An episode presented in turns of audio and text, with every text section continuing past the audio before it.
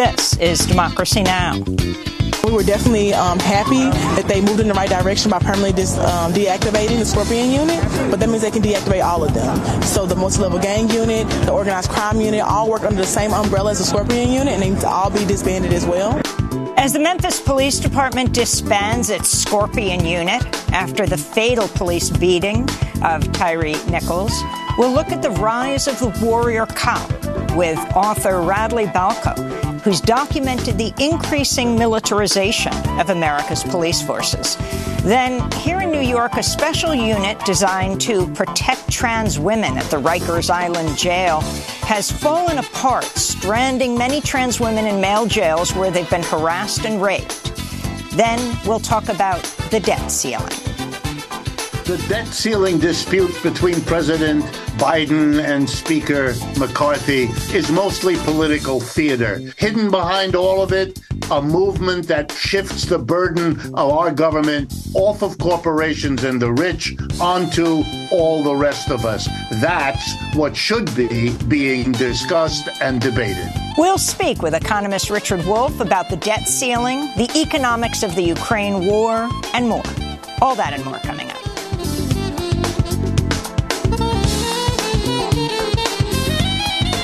Welcome to Democracy Now!, democracynow.org, the War and Peace Report. I'm Amy Goodman. U.S. Secretary of State Antony Blinken's meeting with Mahmoud Abbas and other Palestinian leaders in the city of Ramallah in the Israeli-occupied West Bank. Blinken's visit comes just days after the Palestinian Authority ended its security coordination with Israel following a spate of killings by Israeli forces. In the latest violence, Israeli forces shot 26-year-old Palestinian Nassim Abu Fouda in the head Monday morning at a checkpoint in the occupied southern city of Hebron. The Palestinian Ministry of Health reports so far this year Israeli soldiers and settlers have killed 35 Palestinians, including eight children and an elderly woman. On Monday, Blinken met with Israeli Prime Minister Benjamin Netanyahu in Jerusalem, where he reiterated U.S. support for Israel remains ironclad. Throughout uh, the relationship between our countries, uh, what we come back to time and again is that it is rooted both in shared interests and in shared values. That includes our support for core democratic principles and institutions, including respect for human rights, the equal administration of justice for all, the equal rights of minority groups, the rule of law, free press, a robust civil society. Many of Blinken's remarks were drawn word for word from previous State Department statements. His meeting with Netanyahu came just days after State Department spokesperson Vedant Patel refused to describe Palestinians in the West Bank as living under Israeli military occupation. In Pakistan, the death toll from Monday's suicide bombing in the northwestern city of Peshawar rose to 95 after first responders ended their rescue and recovery operation. A local official said more than 225 people were also injured the attack, which tore through a packed mosque inside a police and government compound. Most of the dead were police officers. An offshoot of the Taliban, known as the TTP, claimed responsibility for the massacre.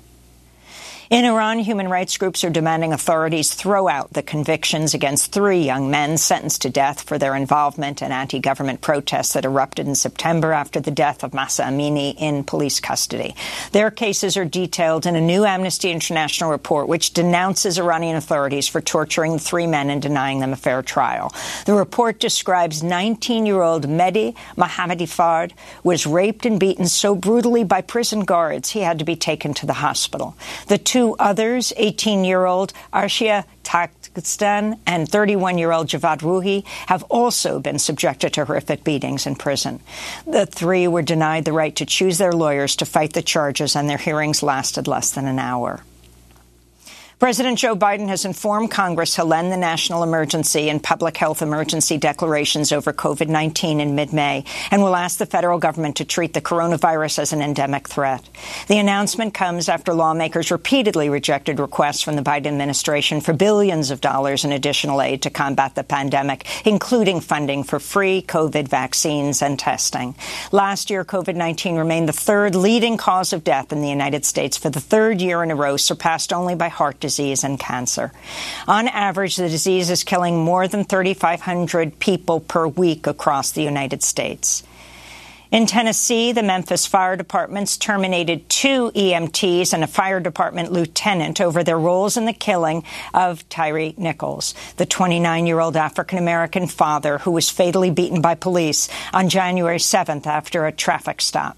Memphis fire officials say an internal investigation revealed the first responders, quote, failed to conduct an adequate patient assessment of Mr. Nichols, unquote. Video shows the EMTs walking away from Tyre and leaving him on the ground as he roils in agony. Meanwhile, the Memphis Police Department's revealed a sixth and seventh officer were suspended after Tyre's killing. One of the officers, Preston Hemphill, who's white, participated in the initial traffic stop and fired his taser at Tyre. Hemphill was recorded saying, quote, I hope they stomp his ass, referring to Tyre. An initial police report filed just hours after Tyre's violent arrest shows wide discrepancies between the claims of the officers and what video from the scene reveals. The video shows no evidence Tyre tried to fight the officers or reach for their guns, as the arrest report alleges.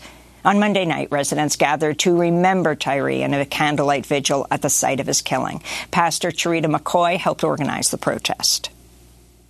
I want peace. She spoke peace. I represent peace. I want to see that in the city of Memphis. I want to see peace in the families. They're hurting families behind this.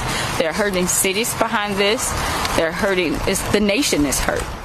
In New Jersey, racial justice advocates and the family of Carl Dorsey, an unarmed black man who was killed by Newark police New Year's Day 2021, are calling on the U.S. attorney to launch a civil rights investigation into the case. This comes after a New Jersey grand jury last week decided not to indict Newark police detective Rod Simpkins for fatally shooting Dorsey two years ago. Simpkins was undercover and in an unmarked police minivan when he arrived at the scene after reportedly hearing gunshots. Within seconds of exiting his car. Officer Simpkins fired his gun at Dorsey. It's unclear if he first announced himself as a police officer. To see our coverage of this case, go to democracynow.org. In Madagascar, at least 25 people have been killed and tens of thousands displaced by a tropical cyclone that made landfall last week. The storm also decimated crops and cut off major roads. In New Zealand, Auckland residents are bracing for more downpours after record rains killed at least four people and triggered flash floods and landslides. New Zealand's new Prime Minister, Chris Hipkins, said Monday global heating is to blame for the extreme weather. Climate change is real, it's with us, it's having an impact on our weather. We are seeing more of these extreme weather events. We're going to have to deal with more of these extreme weather events in the near future. Um, we need to be prepared for that, um, and we need to do everything that we can to, to combat the challenge of climate change. In Mexico, relatives of two land defenders who've been missing since January 15th are demanding authorities investigate their abductions and bring them back alive.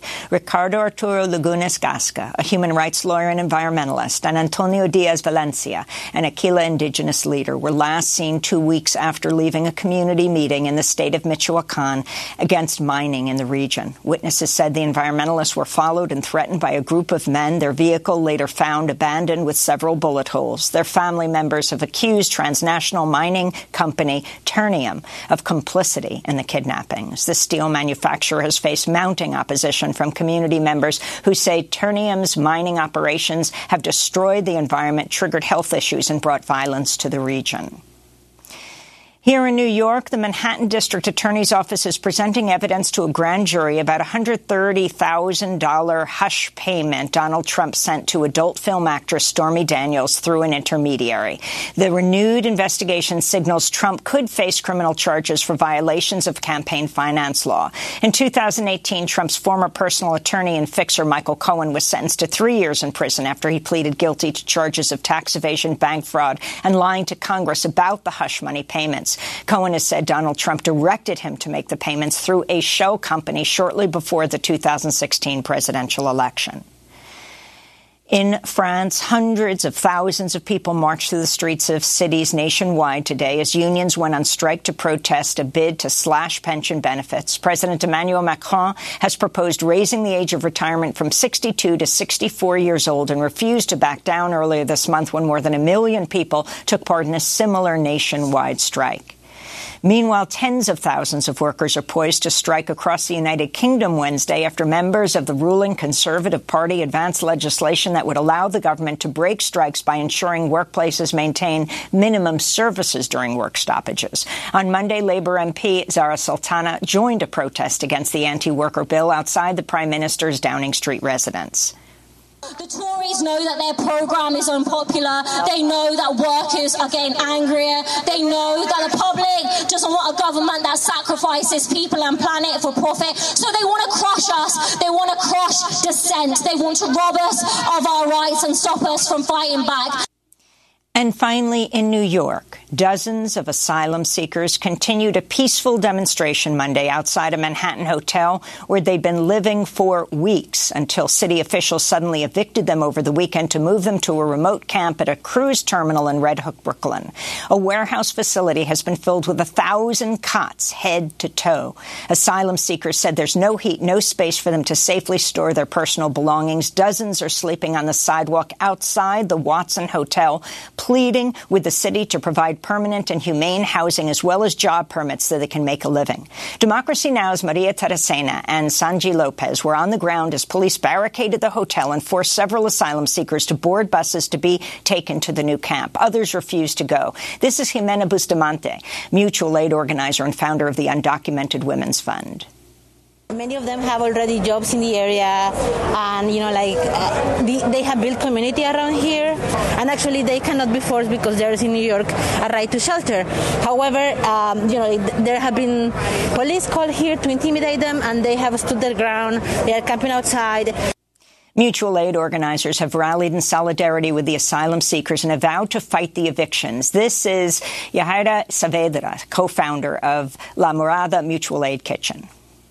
The police is obviously used to intimidate, intimidate us. Uh, they wanted to conduct a sweep here, but we have a lot of mutual aid, a lot of uh, people in solidarity who stopped the sweeps. Ivan, an asylum seeker from Venezuela, said he was assaulted Sunday night by a security guard working at the Watson Hotel. I was filming the men who were being loaded onto buses. Several of us were filming them. When a security guard, a staff member from the Watson Hotel, assaulted me, he tried to take my cell phone.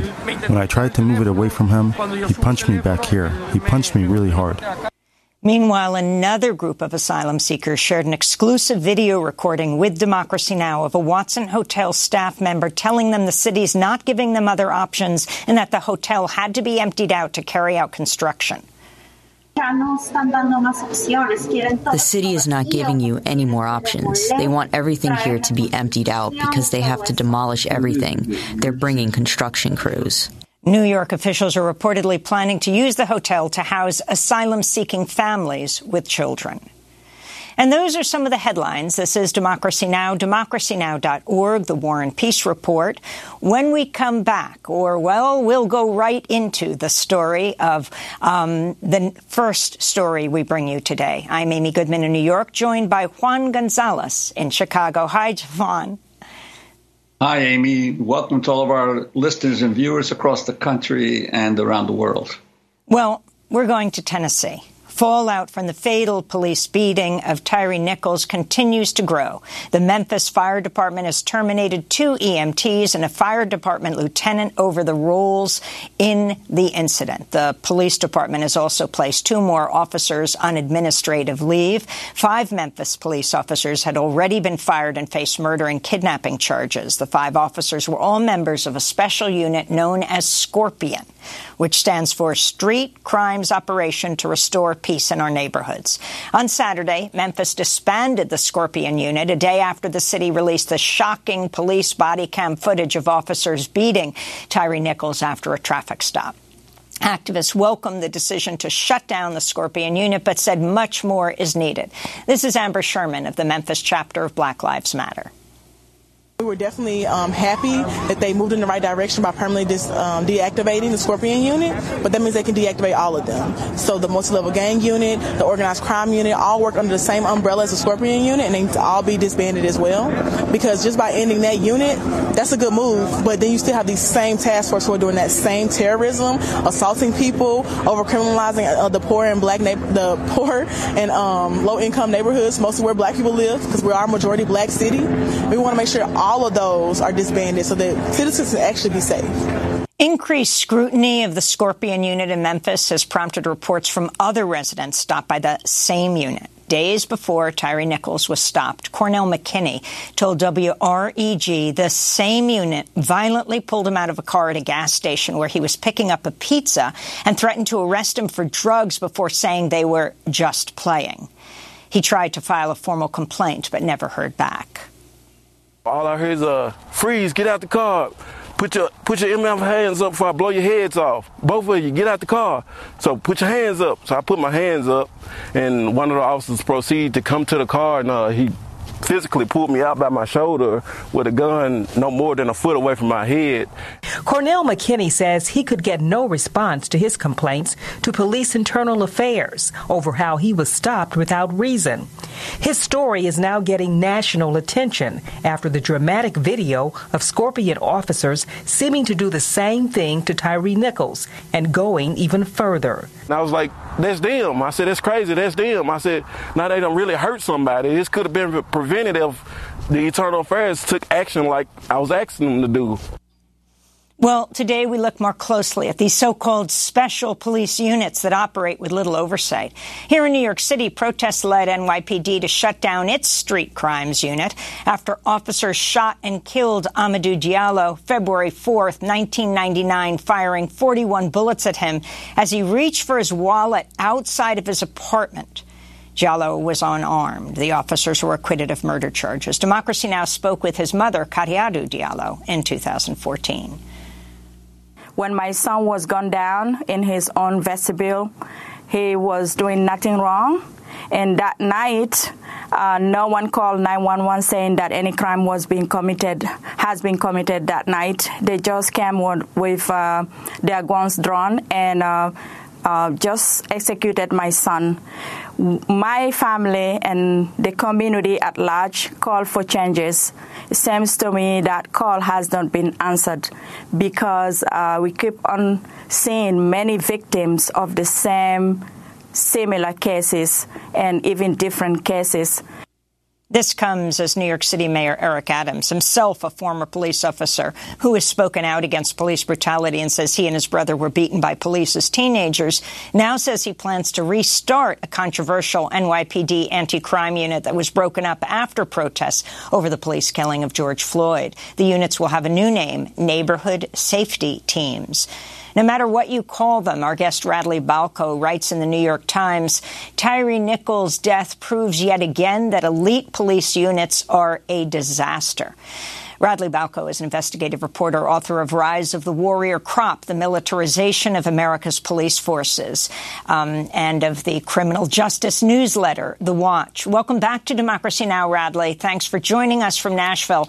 Um, let's start off with uh, you, what you are saying, that these elite police units are a disaster. Respond to what happened to Tyre Nichols in um, Memphis and how this illustrates what's going on around the country. Yeah, so what we saw in Memphis is is a, a very familiar story. Unfortunately, um, what's happened probably for the last forty to fifty years or so, going back to uh, the stress units in Detroit in the 1970s, is when crime goes up in a city, the police officials and civic leaders um, decide you know they need to show that they're doing something, and so they'll start one of these elite units, and you know it rests on this false assumption that the best way to fight crime uh, in a city, particularly if crime is rising, is to give less oversight to police, to sort of give police more uh, room, more leeway to kind of knock heads, uh, to, to supervise them less. And, you know, this isn't true, uh, but it is a way for these officials to kind of show that, you know, they're, they're doing something or they're taking crime seriously. And so we, what we saw in Memphis was uh, in, 2000, in 2021 when uh, crime went up in Memphis, as it has all over the country, uh, most likely due to the pandemic, among other factors. they start this unit called the Scorpion in order to uh, you know, again, to sort of demonstrate that they're really getting tough on crime. Um, the problem is, you know, not only is there no evidence or data showing that these units uh, effectively or even correlate with lower crime rates, um, they probably uh, inhibit uh, the ability to fight crime effectively because they undermine trust between the police and the communities that the police serve. Um, in order to fight crime effectively, you need to have cooperation uh, from the communities you're serving, particularly in high crime areas. Um, and you need people to call the police when something's wrong. You need them to to talk to you when you're investigating a serious crime. And there are polls showing now that, uh, particularly in African American communities, uh, people are more afraid of the police than they are of criminals, and that's just not a good way to, you know, to, to uh, promote public safety in these neighborhoods. Well, I wanted to ask you in terms of that, uh, the uh, why are some of these units or, or, many of these units then prone to be especially violent? Uh, the the Intercept, for instance, reported that that the special uh, the street crimes unit and other special units like that in the New York City Police Department represented only 6% of the total officers but were involved in more than 30% of fatal shootings. Uh, so, so uh, why do you see this tendency in these groups? So I think what these units do is they concentrate some of the sort of more unfortunate or, or, problematic parts of policing into one unit. So because there's less supervision and there's sort of a longer leash for police to kind of skirt the rules, they attract officers who want to work in that kind of environment. Um, and then those officers in turn recruit other officers who are going to, uh, you know, who, who, share their sort of outlook on how policing ought to be done. I mean, when you call a, a police unit something like Scorpion or Stress or um, uh, in um, uh, you know these, these, sort of intimidating names you know not only do you that that name is designed to intimidate or instill fear in the communities that the police serve it's also designed to attract officers who want to be feared. Uh, and so that's how I think we get some of these units staffed with officers who, um, you know, in, in, Chicago, for example, uh, their street one of their street crimes units that uh, was disbanded finally in I believe 2011 after a huge scandal involving kidnapping, uh, drug dealing, you know, police officers beating people, planting evidence on people. Um, subsequent investigations found that I believe it was four officers on that unit had more than 50 uh, citizen complaints against them, which put them in the very top 1% of the entire department. And that's a department with over 10,000 officers. To have you know officers in the 1% of, of complaints uh, in the, that entire department in the same unit uh, tells you that that unit was you know designed to attract those kinds of officers. You know, we've heard so much in in recent years about uh, police reform. We've seen in many in, in several cities uh, reform-minded police chiefs come uh, to power. But why do you think the police departments of the nation of this nation are so resistant uh, to uh, to systemic or, or change. Uh, you talk about the barriers to that kind of change in a uh, in a city like Little Rock, Arkansas, which elected its first black mayor in 2018 and sought to uh, bring in a reformist police chief. Uh, what are some of the barriers that these cities find? So I think Little Rock is a good example of this problem. So in Little Rock in 2018, you had a mayor uh, who ran on a police reform platform uh, and won and became the first black mayor in Little Rock history.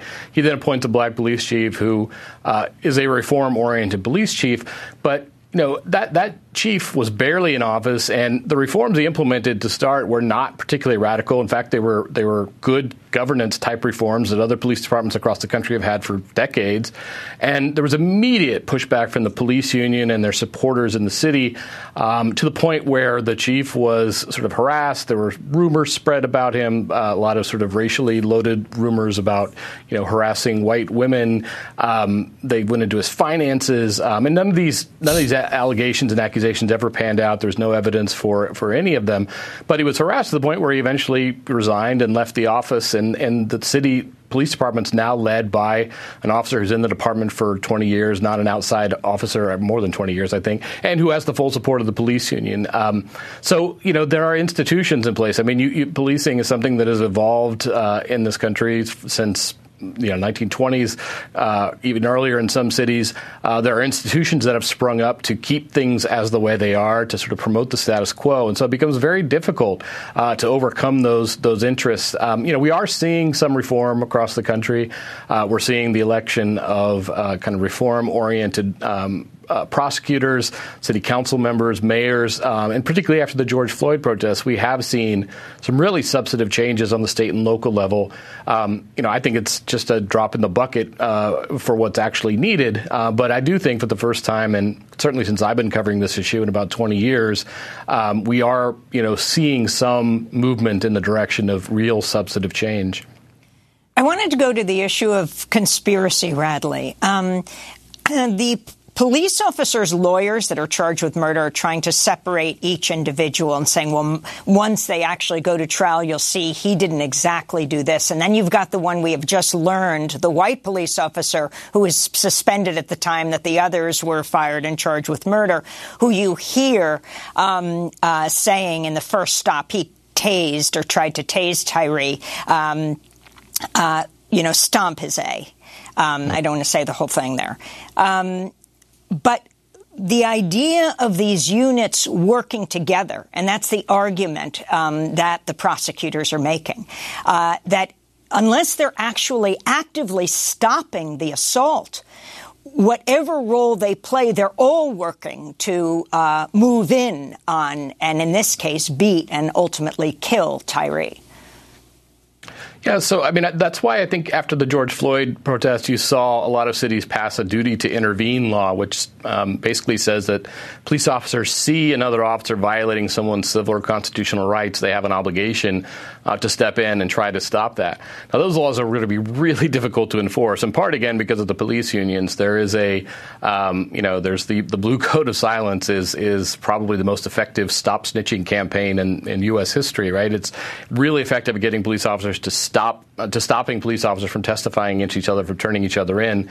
Um, you know, in, in a lot of these cases, I mean, I've written about numerous cases over the years where you have, you know, a scandal like this where you have a police unit that was shown to have engaged in mass, massive corruption, and the only officer who's ever sort of held accountable is the one who turned the other officers in or who blew the whistle.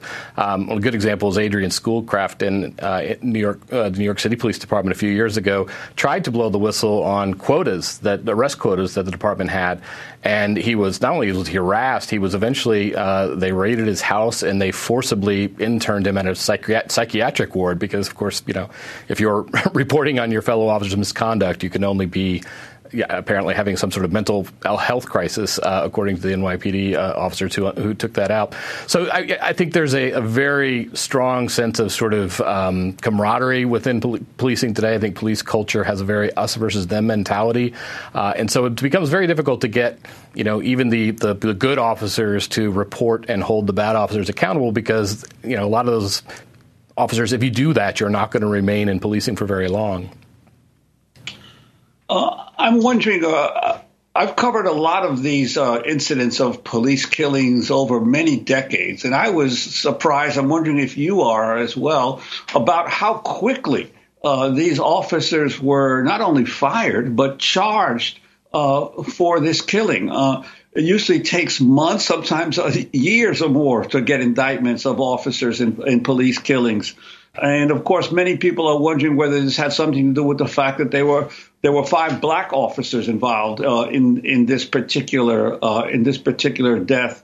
Uh, also, the issue of the fact that uh, Tyre Nichols was a FedEx worker uh, in a city, that the headquarters of FedEx, where more than 30,000 people, it's the largest employer uh, in Memphis. And I'm wondering your thoughts about how quickly there was movement by law enforcement in this case. Um, well, those are those are two very interesting theories um, that I actually hadn't considered. Um, you know, it was unusually fast uh, for one of these incidents, but I, I, think there are two other factors uh, at play, or three other factors at play. Um, one is, you know, I think this is one of the substantive changes that I think we've seen since George Floyd, even going back to Ferguson, is we've seen the prosecutors are more willing to to bring charges against police officers in the really egregious cases. Um, Memphis also just elected a, a, district attorney who ran heavily on a reform platform. Uh, so I think there was sort of political um, standing or political uh, support uh, for him to hold these officers accountable pretty much uh, immediately. Uh, but the other thing I think in play here is that that that video is just so incredibly harrowing and so incredibly horrifying. I mean, even you know people who routinely and reflexively defend law enforcement, people on the on the far right and the right. Um, you know, even they aren't defending the police officers in this. Instead, they've sort of pivoted to this argument that those officers were, you know, uh, affirmative action hires, or that this was some sort of example of wokeism in police departments. But I think, you know, I think it's telling that they've turned to that. Um, they can't, you know, no one can watch that video and you know not be just completely horrified at the utter lack of humanity shown by those officers, much less try to defend them. Uh, so I think both of the, all those things played a big role in, the quick, uh, you know, uh, application of accountability in this case as well. Well, we are going to, of course, continue to cover this case as well as others around the country. Uh, Tyre Nichols will be uh, buried tomorrow. The funeral is Wednesday in Memphis, Tennessee. Radley Balko, thanks so much for being with us, investigative reporter. We'll link to your piece. Tyre Nichols' death proves yet again that elite police units are a disaster. Author of the book Rise of the Warrior Cop, the militarization of America's police forces. Also, the editor of the criminal justice newsletter, The Watch, speaking to us from Nashville, Tennessee. Next up, we look at how a special unit designed to protect trans women at Rikers Island Jail here in New York has fallen apart, stranding many trans women in male jails where they've been harassed and raped. Stay with us.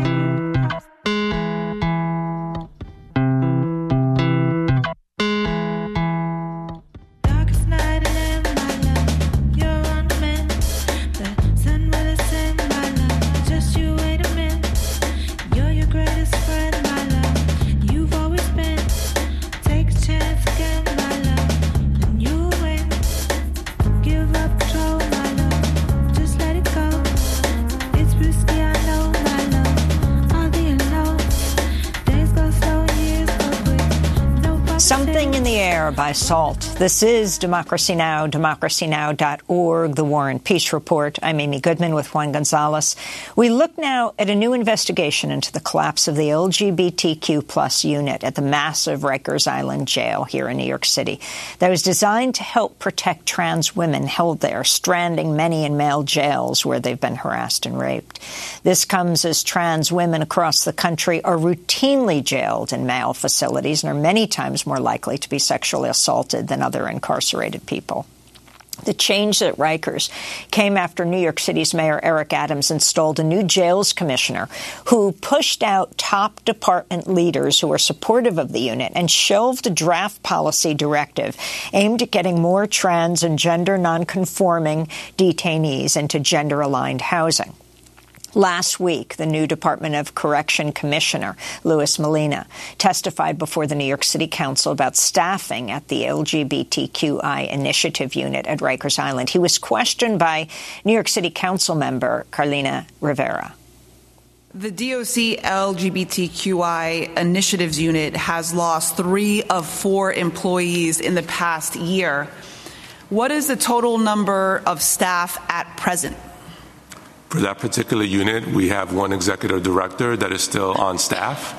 Um, we have vacancies in that unit, um, as well as we have vacancies in a number of business units within the department. Our challenges with attrition across the board for both uniform and non uniform staff is not unique to the New York City Department of Corrections. Um, and people in a, in, a, in a professional job move on to do other things. So, right now, there's currently one staff member, the director? We have one executive director For more, we're joined by George Joseph, senior reporter at The City, focusing on criminal justice and courts. His new investigation is headlined Under Eric Adams, a Rikers Island unit that protected trans women has collapsed. Also with us, Robin Robinson, a former services coordinator with the LGBTQ plus unit at Rikers Island Jail Complex, who quit in protest this past June. We welcome you both to Democracy Now! Let's begin with George Joseph. Lay out what you found. So, in the years before Eric Adams came into office in New York City, New York's New York's administration in the jails had tried to take incremental steps to protect trans women. Um, it, it created this unit which had done unique programming for the LGBTQ community. That unit eventually got more and more authority in the department, so it had more um, decision making power in terms of where uh, vulnerable LGBTQ um, detainees were kept, especially trans women who have the great one of the greatest risks for sexual harm in the jail system. Um, and it was on the verge of winning a new policy directive that would have helped create more gender aligned housing spaces for trans women across Rikers Island so that they could get into safer day to day living conditions without being harassed and sexually violated you know, within months of Eric Adams appointing his new jails commissioner, almost all of that, those progressive steps were reversed. The unit that we were referring to collapsed. It now it just has one staff member. Um, and all that programming, all that authority it had in the department has more or less vanished, according to sources in the jails that we spoke to as part of this investigation. Uh, the issue of uh, trans women being routinely jailed in male facilities are uh, there are there many more times likely to be sexually assaulted than other incarcerated people. What are the other forms of abuse faced by trans people at Rikers? So as part of this investigation we spoke to at least four trans women who are currently in male housing jails at Rikers Island. And all of them said that just on a day to day level, from both guards and um, other incarcerated people, they face sexual harassment, they face transphobia. They're often called derogatory names like mook and other sort of anti LGBTQ terms. Um, oftentimes, they are pressured into doing sexual acts which they don't want to do. Um, and in addition to full on sexual assaults, there's all sorts of inappropriate touching and just violence that's enacted onto them. Um, and this is very well known both in the New York City jail system and in jails and prisons across the country. You tell us about uh, Tamara Harrison, one of the uh, trans women uh, that you dealt with in your story? Yes, Tamara Harrison is someone who came to Rikers Island late in 2022 um, for the part of the story that we reported on uh, for her. She was immediately placed in a male jail and reported to corrections authorities that she had been groped repeatedly by another incarcerated person. Despite that report, they continued to keep her in male jails, and out of desperation, she ended up taking a razor blade and cutting both of her arms, her right and her left arm. Even after both of those acts of self harm, um, the corrections um, authorities were unwilling to move her to a female housing unit. Um, she went to the LGBTQ unit, which at this point only had one employee and next to no say in housing decisions. And though the unit tried to get her moved to a medical facility where she had been requesting um, a transfer, she was basically unable to get moved out of the same male housing unit. After learning about the unit's failure, she swallowed batteries, um, forcing her to go to the hospital. Even then, the Department of Correction did not move her to another facility that she wanted. Um, by this point, she was asking to go to Rosie's, which is the women's jail on Rikers Island. Several weeks later, she cuts her arm for a third time, requiring serious stitches. And only after that did the Department of Correction finally move her to Rose M. Singer, the women's jail, where she now reports feeling much safer and just sort of being able to live day to day without harassment. I wanted to bring Robin Robinson into the conversation. Robin, you resigned from Rikers LGBTQ plus unit this past June in protest of the conditions faced by people jailed there and the unit's rapid deterioration. Can you describe what you saw while working there and what your job was that pushed you ultimately to quit and speak out about what was happening? You began working there in 2021? Yes, that is correct. I started um, in 2021. Um, and what I saw there, um, from what tra- many trans women and gender nonconforming has told me, they were called names by staff members, by other people in custody. They were called derogatory names. Um, we had one particular trans man who was pretty much scared out of wanting to go into one of the housing units that housed um, other trans men, transgender women um, by staff members. Um, he stated that um, the correctional officers said to not go into that unit because um, those trans women are just men and you're going to be raped. Um, there were many instances where, again, a lot of trans uh, women are being harassed in the male facilities, and when trying to ask for help, um, they're not believed by the correction officers. Um, there was a situation where a trans woman was physically assaulted and burned with hot water and suffered third degree burns, um, and nothing was done about the situation at all. There was supposed to be an investigation, and then everything just went dead. Um, at the point where I was getting tired of being in this space was when I was on a call um, to advocate for someone to go into safer housing, gender aligned housing. Um, this trans woman was in a male facility and was raped twice. And when trying to advocate on the phone call, um, staff members disagreed with me in trying to get this person into the female facility. Um, they labeled the trans woman as aggressive and were more concerned that she would try to have sex with um, the other women.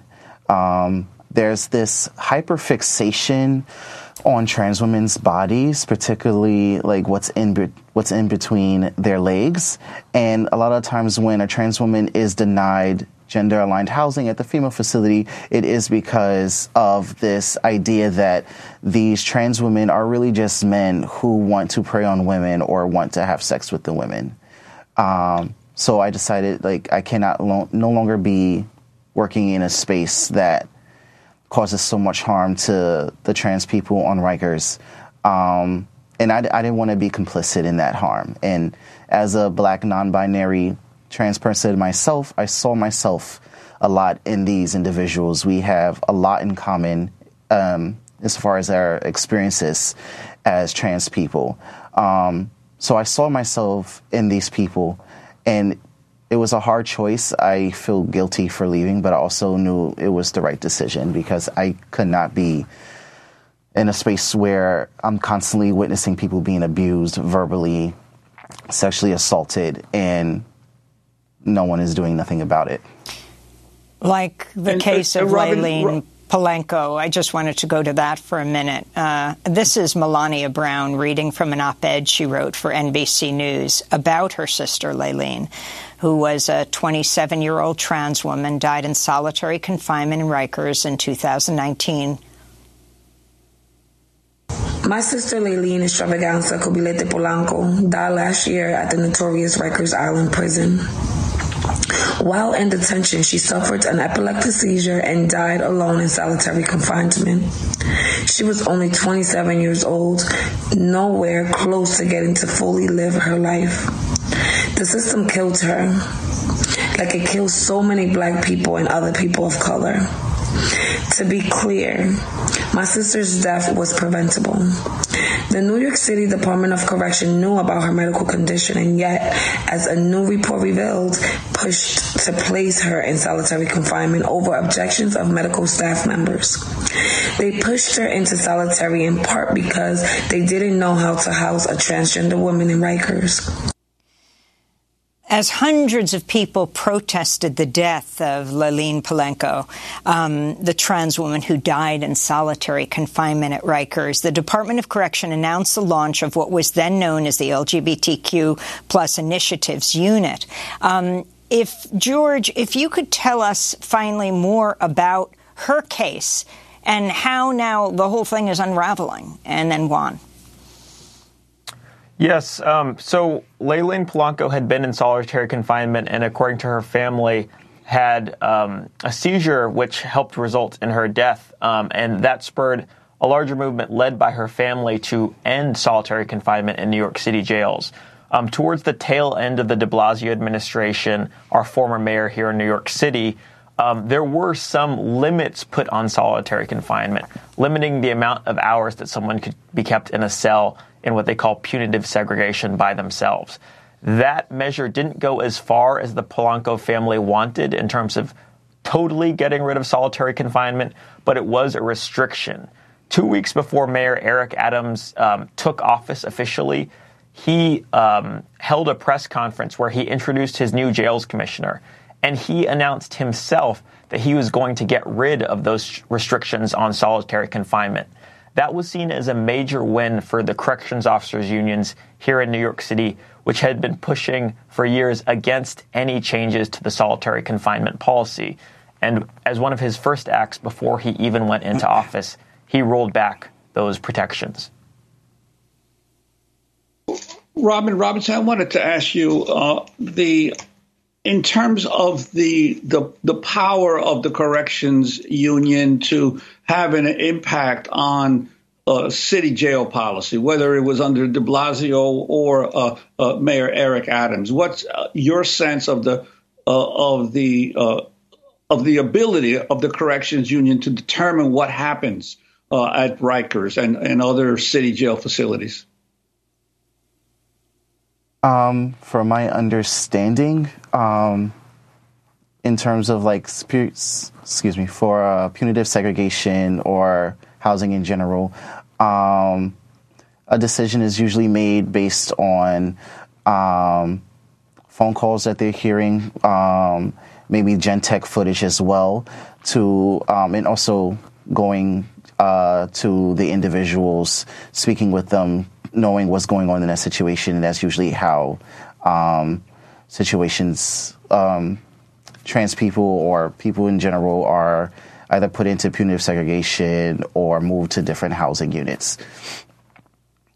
And finally, Hope that answers your and question. What, and, oh, Juan. And what was your experience in terms of uh, Commissioner Molina's uh, once he came into office? How things changed in terms of uh, the jail system or, or Rikers dealing with trans people? Um, when the Adams administration came in, it felt like a lot of things that were moving forward were now going backwards. It felt like we were going backwards. Um, we didn't have much of a say so as we used to have um, in the LGBTQ affairs unit. Um, eventually, it got to a point where um, staff like just refused LGBTQ staff refused to be on the, the housing calls um, because nothing we said um, held any merit. Um, even when trying to push for the new LGBTQ policy that would help support um, trans people and LGBTQ people on Rikers, that was stalled. And myself and my other colleagues just felt powerless because there was nothing we can do um, to try to push it forward. It felt like we had no say so in anything anymore. I've tried asking my supervisor, like, what's going on with the directive. Um, like, is it going to move forward? And oftentimes it was just, oh, we have to wait and see. There was a lot of steps. Um, but it was really overall just exhausting. Um, because everything that we had worked so hard for, it felt like it was for nothing. Robin Robinson, we want to thank you for speaking out. Former services coordinator with the LGBTQ plus unit at Rikers Island Jail, quit in protest in June, And George Joseph of the city will link to your new investigation under Eric Adams, a Rikers Island unit that protected trans women has collapsed. Next up, we speak with the economist Richard Wolff about the debt ceiling and the economics of the Ukraine war. Back in 20 seconds.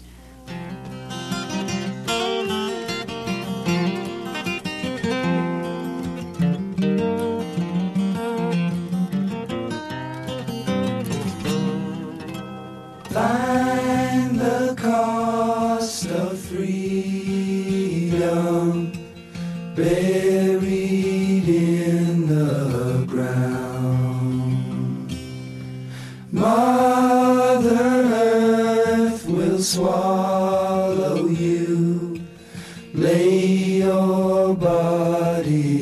Find the Cost of Freedom by Crosby, Stills, Nash, and Young. This is Democracy Now!, democracynow.org. I'm Amy Goodman with Juan Gonzalez. House Speaker Kevin McCarthy and President Biden are preparing for their first face-to-face meeting Wednesday to discuss raising the debt ceiling. The U.S. technically hit the debt ceiling earlier this month, but Treasury Secretary Janet Yellen has taken extraordinary measures to keep paying the government's bills. House Republicans are pushing for major spending cuts as part of any deal to raise the more than $31 trillion borrowing limit. To talk more about this and the economy of the uh, Ukraine war, we're joined by Richard Wolff, professor of economics emeritus, University of Massachusetts Amherst, and a visiting professor at New School University, the founder of Democracy at Work, hosts a weekly national TV and radio program called Economic Update. Um, so, Richard Wolff, if you can talk about the debt ceiling what's happening right now um, and what you feel is most important to understand about it. The debt ceiling is a decision made by the Congress of the United States to limit themselves. And let me explain. In our federal budget in the government, in order to spend money on the Defense Department, the war in Ukraine, Social Security, and all the rest, the government basically relies on taxes. But therein lies a problem in our economic system because the corporations and the rich on the one hand and the rest of us on the other want the government to provide services, but we don't want to pay taxes. And the politicians we elect are caught in that dilemma. Uh, they don't want to lose votes by taxing the rest of us beyond what they've already done, and they don't want to lose donations and all the rest of it from corporations and the rich by taxing them. And they found a solution because they don't have much political courage, namely to borrow the money. In that way, they can pay for the spending without taxing uh, anybody, and they can parade around as if this is an act of efficiency rather than an act of no courage to do what they know could be done raise the taxes or cut the spending, and then we wouldn't have to borrow. They've been borrowing so much. Let me give you an example. In 1982, uh, the debt of this country and the GDP, our output, were roughly the same.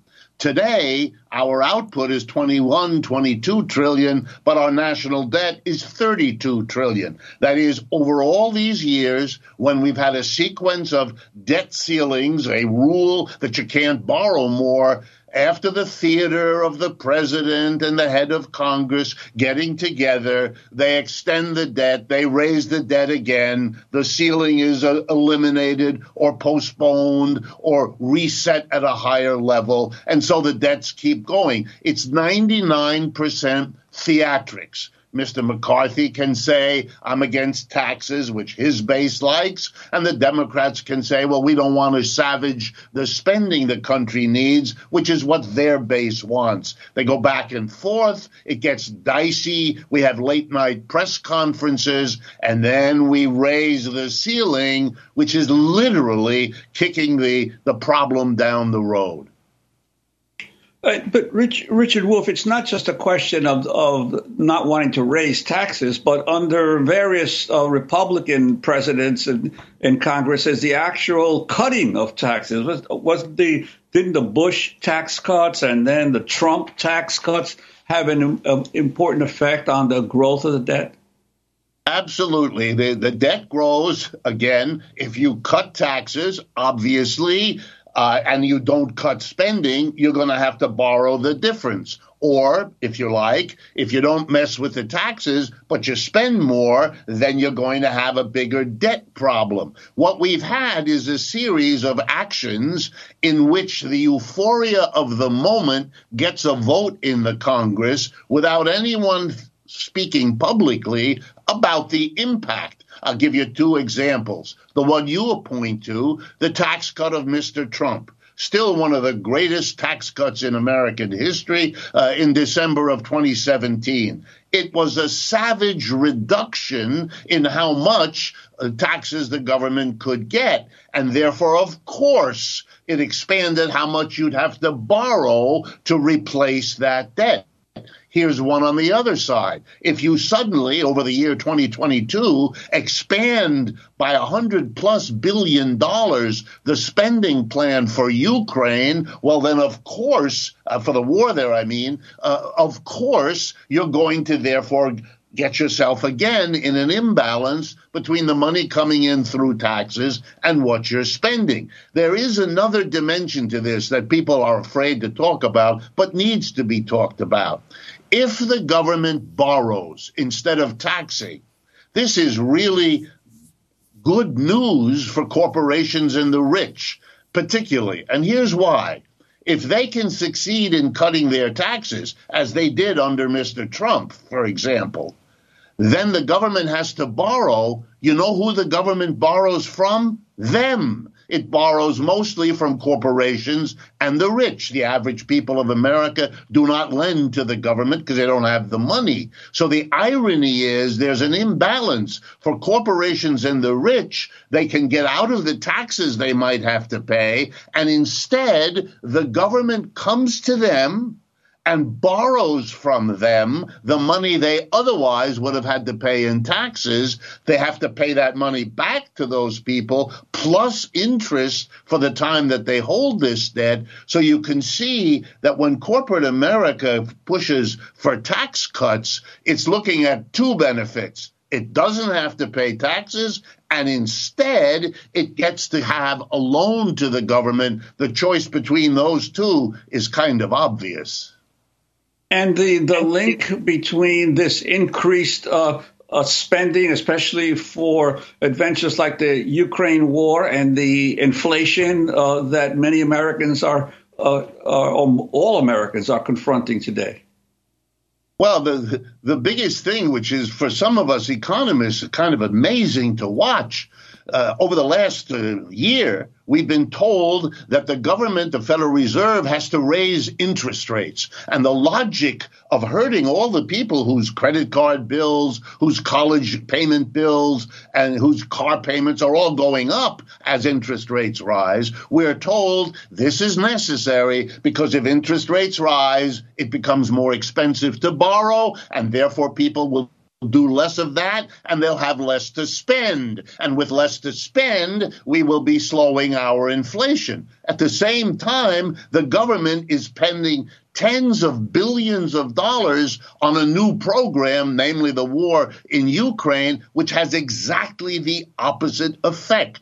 But the rules of our politics seem to mean we have to talk about Ukraine only in terms that are carefully cleansed from the inflationary impact such a plan has. It's a kind of split consciousness that goes together with the theatrics of Biden and uh, McCarthy because they're not facing the hard realities. They're kind of dancing around them more to distract us.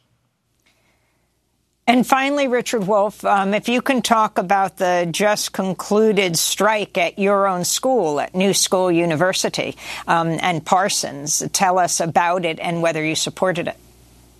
I supported it. If it was more than 100%, I would say more than 100% yes, I'm proud. I'm happy that we were part of a, a strike wave across this country. It, it's the American working class waking up, realizing what's been done to it for the last 40 years, which includes inflation, rising interest rates, several collapses of our economy, the worst one in 2008 and 9. We've been suffering as the employee majority of the United States. And now there's the beginning of the realization that getting together at the workplace to have a union, to fight, to strike if necessary, these are traditions that the American working class has the right to be proud of in the past and even more the right to begin to exercise again now. So I'm very happy to be part of that process. Richard Wolff, I want to thank you for being with us, Professor of Economics Emeritus, University of Massachusetts Amherst, visiting professor at the Graduate Program in International Affairs at the New School University, host of the weekly program Economic Update.